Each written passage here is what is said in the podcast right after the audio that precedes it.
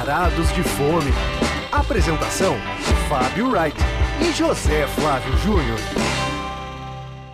Ah, que delícia, cara! E aí, Fábio Wright, cara, como vai você? E aí, Zé? Está preparado para a edição 84 do Varados de Fome? Preparadíssimo aqui com as minhas fichas, anotações que você odeia. É, Fábio, você realmente Porque não eu não muda. tenho assim essa essa cabeça assim tão cheia de informações, arquivos Grande, todos né? Quis me chamar organizados. de cabeção aí, ó. Começa me tirando. Cara, hoje as pessoas, acho que espero que a gente tenha uma boa audiência, porque a gente vai falar de lanchonete, né? Uma coisa que aqui em São Paulo e outros lugares também chamam de hamburgueria, eu odeio. Porque lanchonete é lanchonete, não precisava de um segundo nome para isso, né? Nem um anglicismo, nem nada. Mas é, eu- isso, cara, quem não gosta de um lanche, né? Ô, lanche, lanche é lanche. Sandubão. É, mas hoje, mas assim, antes da gente entrar no tema, que vão ser lanchonetes que foram revitalizadas, foram revigoradas, que eram lanchonetes, entre aspas, vai, clássicas da cidade, que ganharam uma nova, um novo astral, um novo ambiente, um novo cardápio, né? Que isso de vez em quando acontece e de vez em quando é, a, a- a mudança é para pior também. Então não vão achando Falaremos, que, né? falaremos falaremos, disso, é. Que já, isso já aconteceu na cidade, no Chico Hambúrguer. Que um dia eu entrei no Chico Hambúrguer e falei, ué, cadê o Chico Hambúrguer? Tá tudo diferente, cheio de, de coisa de metal. Eu falei, pô, mudou tudo, cara. E o cardápio, quando muda o cardápio, é aí que é o mais complicado. Mas antes da gente chegar lá, eu queria contar só uma história que a gastronomia é uma coisa interessante, né? Você vai crescendo, o seu gosto vai mudando também, né? Você não fica. Quer dizer, algumas pessoas seguem comendo e gostando das mesmas coisas que elas gostavam quando eram crianças, né? Mas acho que pessoas normais devem passar por um- uma evolução, né? E eu, sabe que nessa manifestação que teve aí no dia 12, aí que tinha meia dúzia de gatos pingados, eu era um dos seis gatos pingados lá. E aí foi tão frustrante, tão triste, que eu falei, cara, preciso aproveitar, fazer uma coisa boa nesse domingo pra sair dessa deprê aqui, né, cara? Não vou voltar pra casa na derrota. Na né? derrota. Deixa esse pro Ciro, pra, pra galera que tava lá, né? É, e aí, cara, eu fui muito tristemente e me encaminhei pro Pátio Paulista, porque num dos relógios da Paulista eu vi o anúncio do Fridays. Eu falei, nossa, então acho que eu vou no Fridays, que é um, pô, um lugar que eu frequentava nos anos 90 e pra mim era a coisa mais legal do mundo, né? Tinha aqueles garçons folgados que sentavam na mesa pra tirar o pedido. Eu tinha amigos, né, que trabalhavam lá, o Juliano, o Ronaldo, que até fez um podcast comigo já. Pessoas que, eu, assim, eu tinha uma, uma galera que eu conhecia lá e eles eram muito folgados, assim, e esse era o estilo do lugar, né? Bem despojado. Eu nunca tinha visto É, na época que abriu aquilo pro, pro paulistano era um Anos choque, 90 né? era uma coisa muito diferente. Isso e depois quando eu fui num Fridays nos Estados Unidos, eu falei assim, nossa, mas lá em São Paulo é tão badalado, aqui é mó deprê o Fridays. mas era aí, é, foi isso mesmo, né? E eu gostava de tomar Lynchburg Lemonade, que é uma limonada com Jack Daniels ali, com, mas tem um mix em pó deles que é exclusivo deles, que eles usam e tal.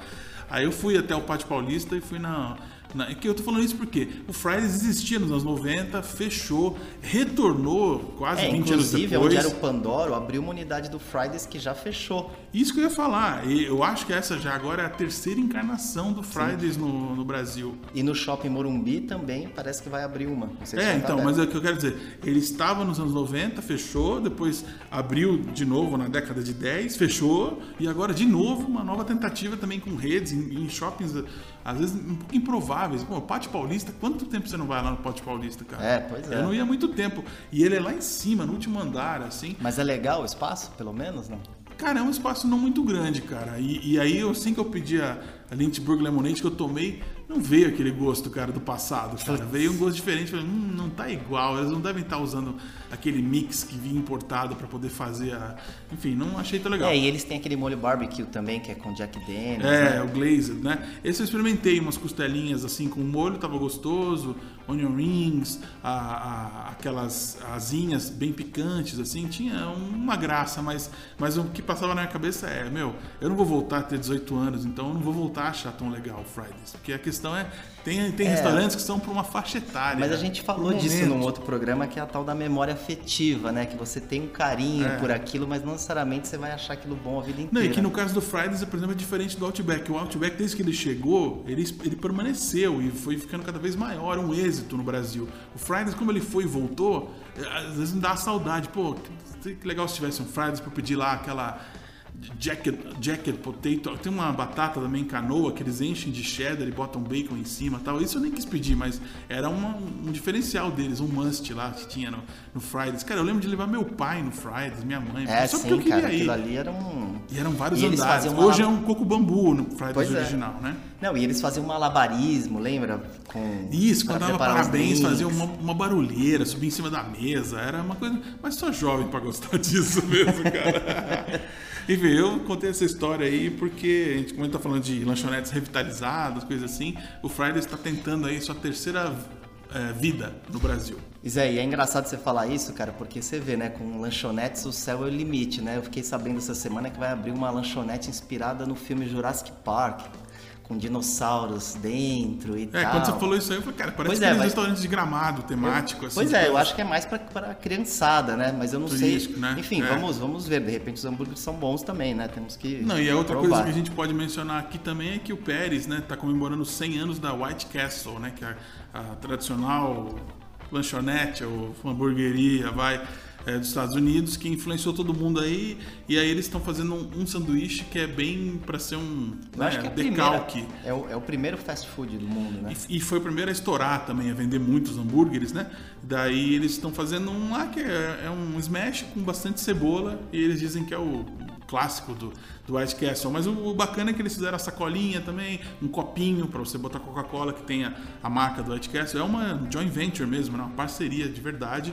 Mas o lanche não é muito diferente E os se- atendentes vestidos como no White Castle também. Eu não sei porque eu pedi É, delivery. teve- então, mas teve, teve todo esse mise-en-scène aí, não Ah, foi só tá. um, um, um lanche. Que no final, quando você come, é mais um smash do Pérez, assim, não tem muita diferença. É. É, não- e, ah, e as crinkle fries também, que eu nem eu prefiro a outra do Pérez mesmo tradicional. Então, o que eu achei interessante é que como que o Pérez já o preço foi subindo, né? Então, hoje, se você for comprar mesmo dois, três hambúrgueres pra matar a fome, vai sair caro, cara, o Pérez. Ainda mais um delivery que tem que pagar taxa de serviço, agora tem ah, ficou mais caro também o delivery agora, né? Então, o Pérez já não é aquela coisa que você gastava 30 contos e se matava sua matava sua fome entre aspas, né?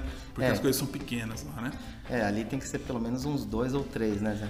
Bom, mas depois dessa introdução a mais longa da história do nosso podcast, vamos finalmente falar do que a gente tem aqui para falar.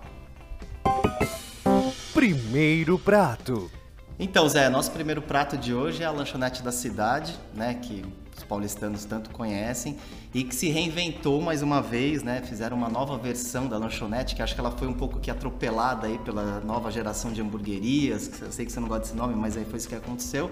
E eles resolveram fazer uma versão mais jovem, mais urbana, né? Deram um- Que não é engraçado você chamar a lanchonete da cidade de hamburgueria? Não, ela é uma lanchonete. É, uma lanchonete, sim.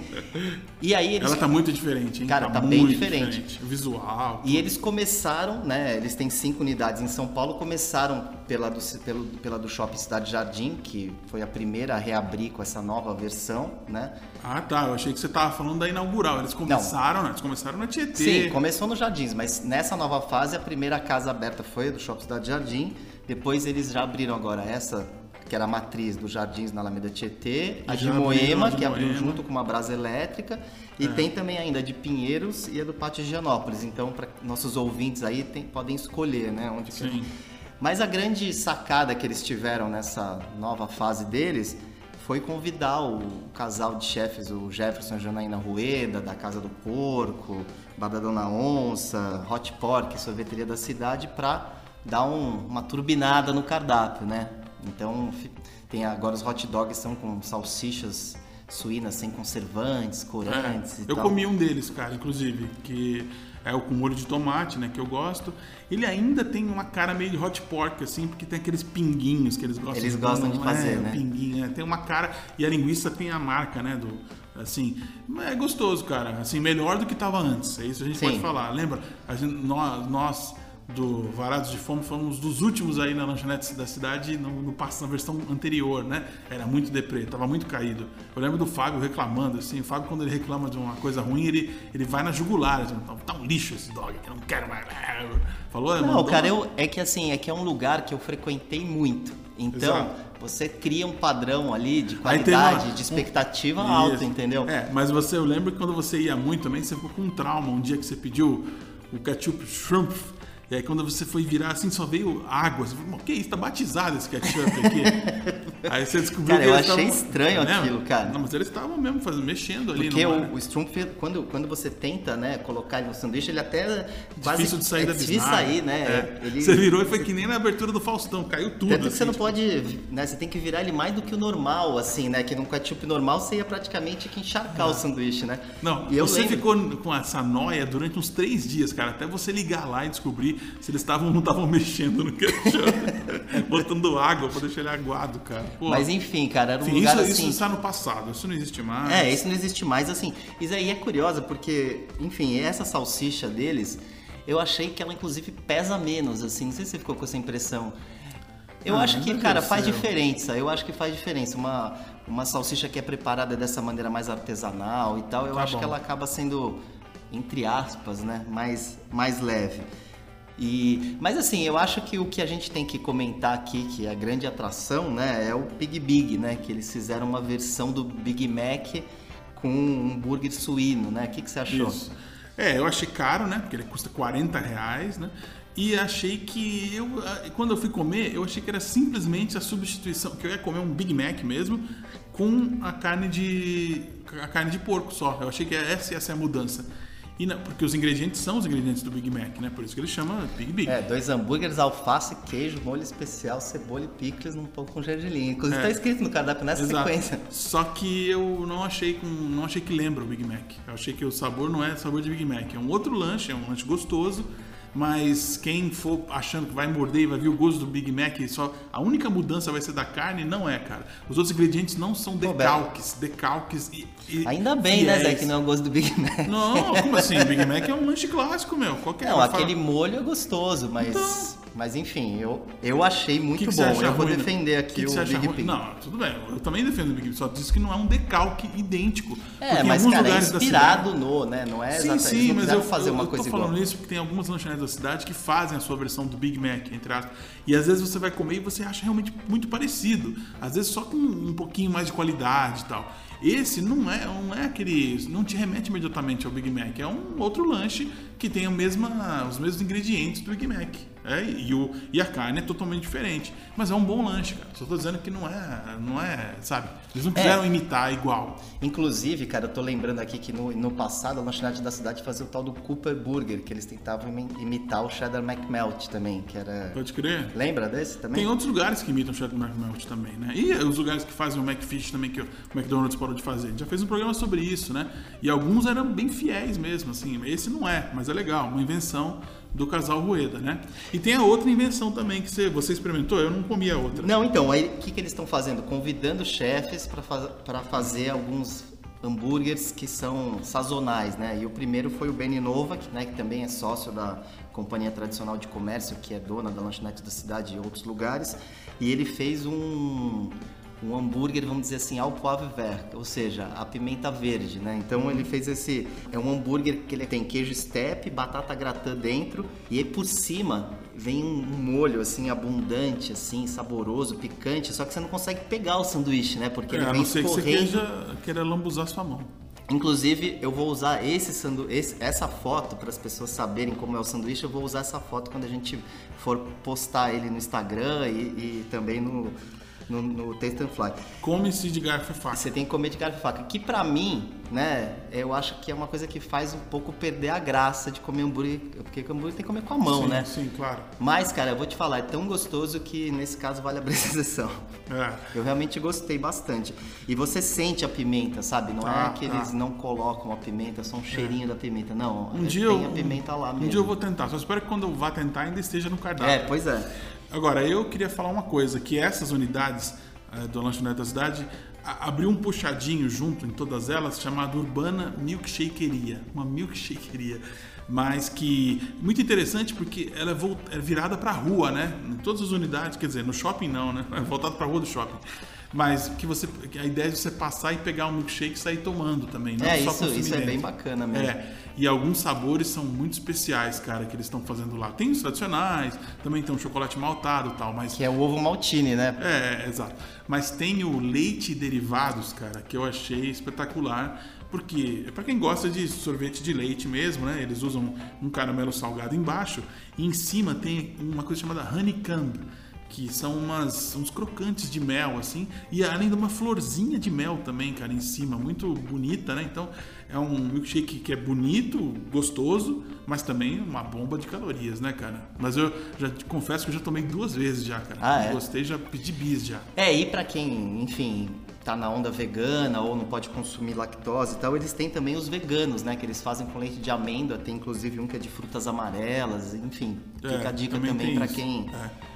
Então, assim, eu devo confessar que realmente. você se surpreendeu, né? Depois de muito tempo, volta ao meu radar a lanchonete da cidade. Especialmente pelo milkshake leite derivados.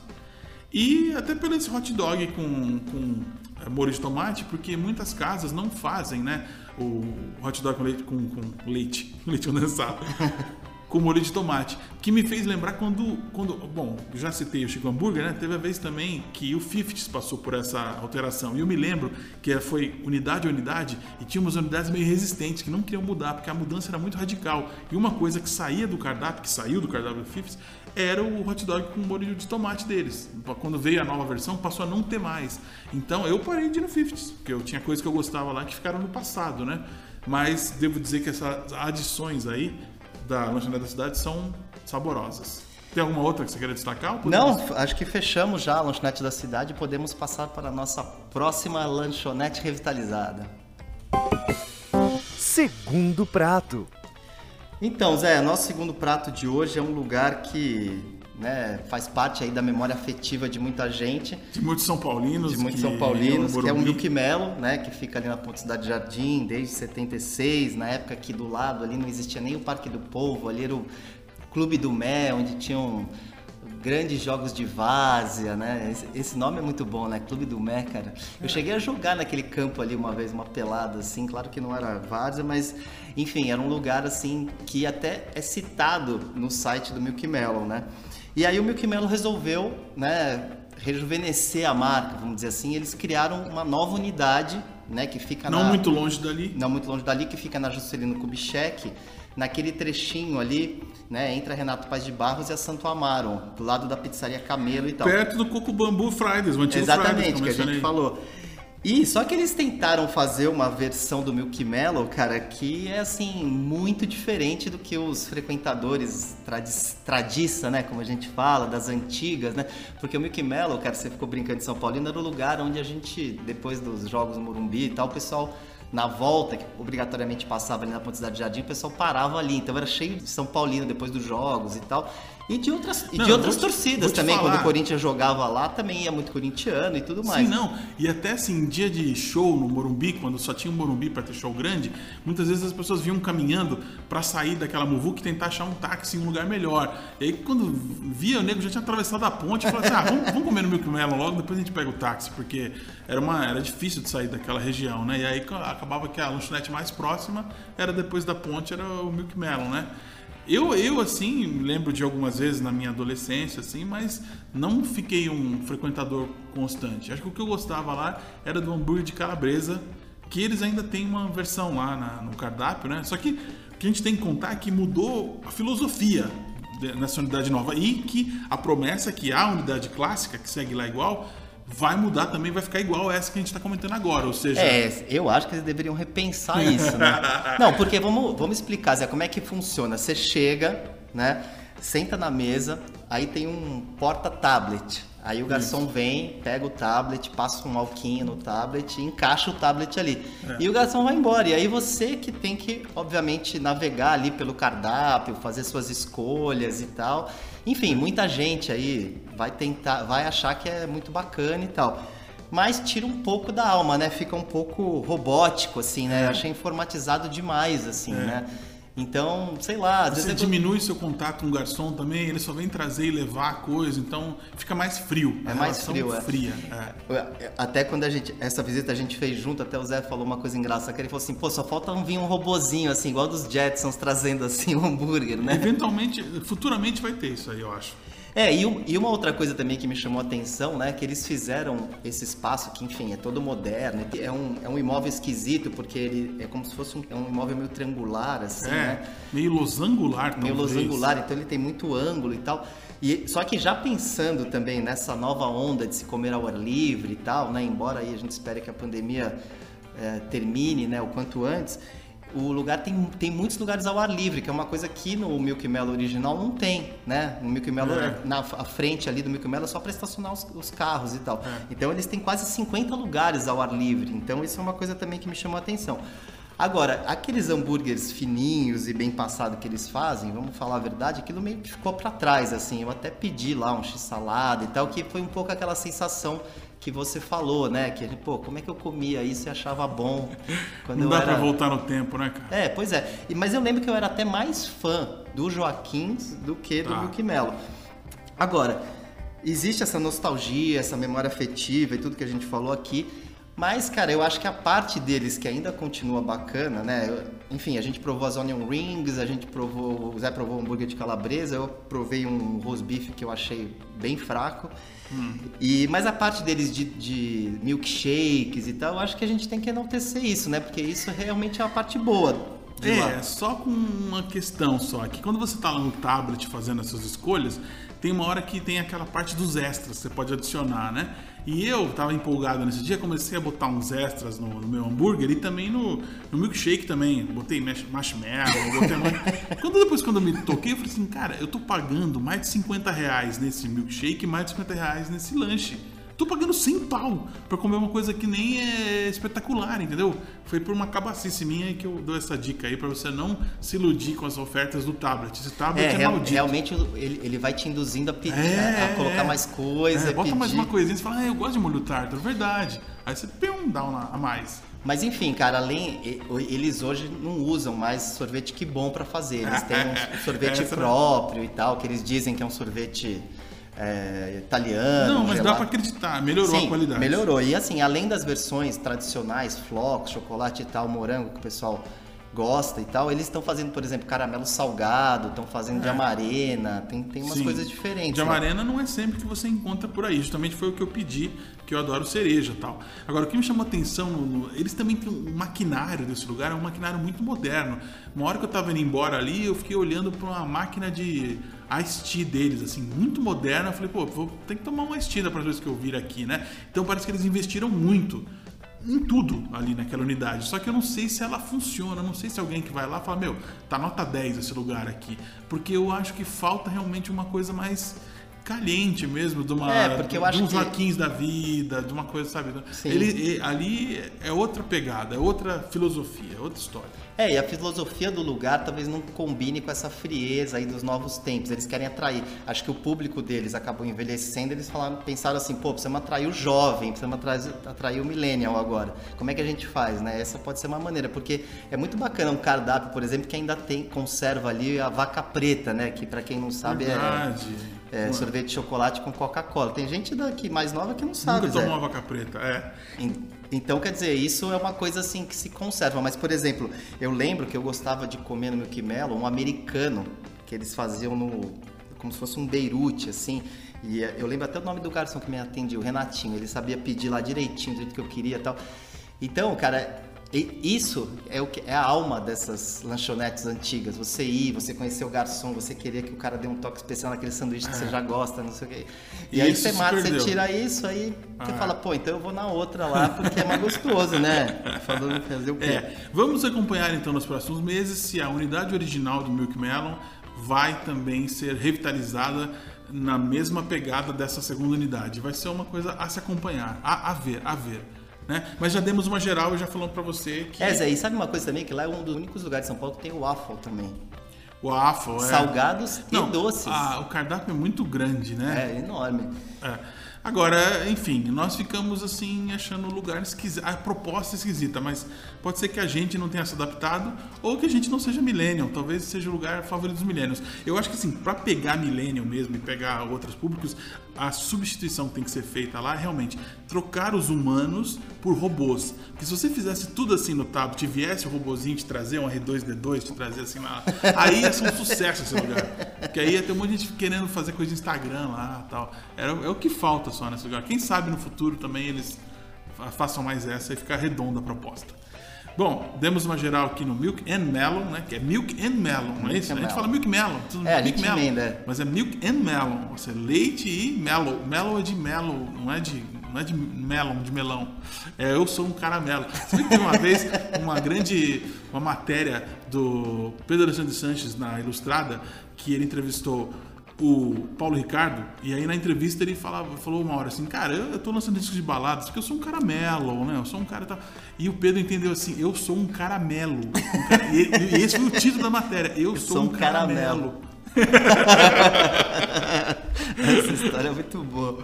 Vamos lá. Hora da sobremesa. Então, Zé, vou fazer a dica cultural hoje, falar de uma série da HBO Max, que é um novo streaming aí que não tá caro para assinar e tem muita coisa bacana, né? É uma série desse ano chamada White Lotus. E é uma minissérie em seis episódios, cada um de uma hora. E White Lotus é o nome de um resort, um hotel, né, à- à beira-mar, no Havaí. E, cara, e aí é muito curioso, assim, porque é um, para onde vão, assim, uma família, um casal que acaba em lua de mel, uma outra mulher solteira mais velha e tal. E é curioso porque quando a gente faz, às vezes, a- a- é, quando a gente viaja de férias, a gente leva junto as nossas inseguranças, vícios, neurose e tal. E aí, cara, dentro do, do contexto que eles montam, né, é muito curioso porque você, eles criam umas situações de humor negro, de umas situações impagáveis, assim, entre. Essa é a pegada, então. É, então assim. É uma é coisa de costumes, assim, mas com uma coisa, uma veia ácida, é isso? É, não, é um humor extremamente ácido, né? A partir. Então, assim, por exemplo, o, o recém-casado ele fica encanado porque não deram pra ele o quarto que ele escolheu, a suíte Pineapple, e ele fica no pé do gerente de- do hotel em vez de aproveitar a estadia, entendeu? Então é muito engraçado porque em algumas situações, você paulistano chato, você se enxerga um pouco ali também daquele jeito, né? Então, assim, mas ele fala muito dessa. desse. É uma série que me lembrou um pouco os filmes do Todd Solondz. Lembra desse. Claro, vi todos. É, eu não. tenho alguns em casa, inclusive. Não, e- os últimos e não foram cara sumiu, lançados né? aqui. Não, é que os últimos não saíram no Ah, Brasil. tá. Mas eu comprei DVD pirata, sabia? Tem um chamado Winner Dog, que é aquele cachorro salsicha. Cara, não Mas é, posso- que os, é que os filmes novos não são tão bons quanto os antigos. Bem-vindo à Casa de Bonecas, né? Felicidade, sim. Então, assim. a- Essa pegada? a- cara, a Então pegada vou é essa. gostar. E tem algumas cenas, cara, que você não vai acreditar, assim, que são realmente, assim. é, hilárias, assim, mas é um humor negro, assim, na veia, né? Ah. Eu acho que você vai gostar. E ele fala muito desse, de- dessa coisa do white people's problem, né? Que as Ah, sim. pessoas ricas, brancas, que só reclamam da vida sem, sem motivo, né? E, e claro, uma- relações familiares e tudo, assim, nessa família é, que eu tô comentando que é a principal, talvez, história ali, você vê muita coisa bacana. Então, as meninas que levam, levam droga pra lá, sabe? E aí, enfim, é um negócio E que pra vai... mim vai, vai ser fácil ver, cara, porque eu sou assinante do HBO por causa do Curb Your Enthusiasm. Ah, então e aí você- eu não, tem lá, tem lá. Sim, não, claro, eu mantive a assinatura. Aí dá pra acessar pelo computador, enfim. Tô, tô, tô na fila pra ver essa, essa série aí. Então, essa série vale a pena.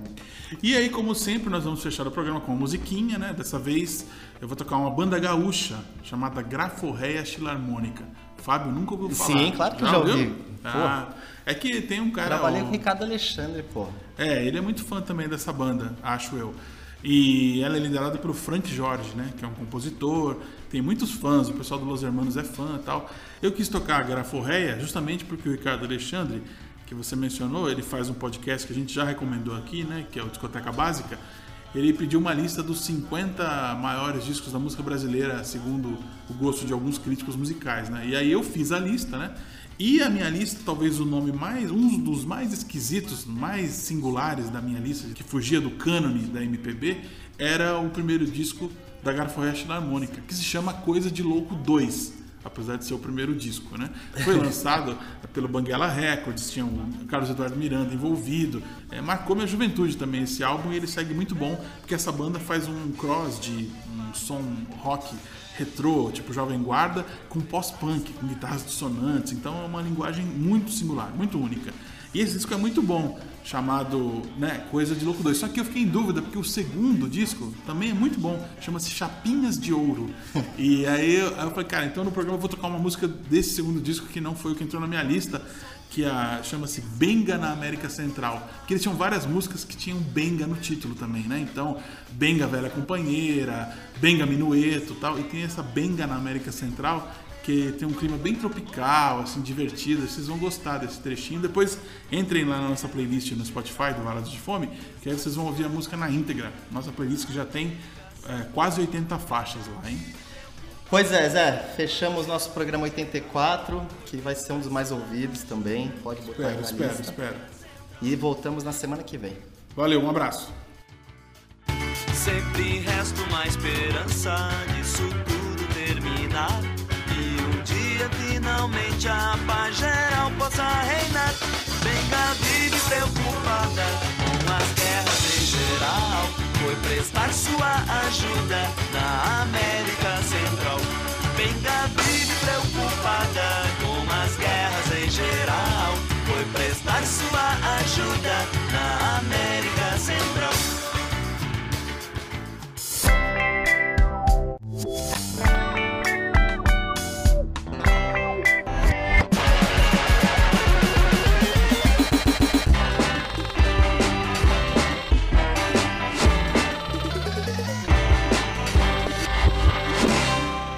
Obrigado por sua preferência. Volte sempre.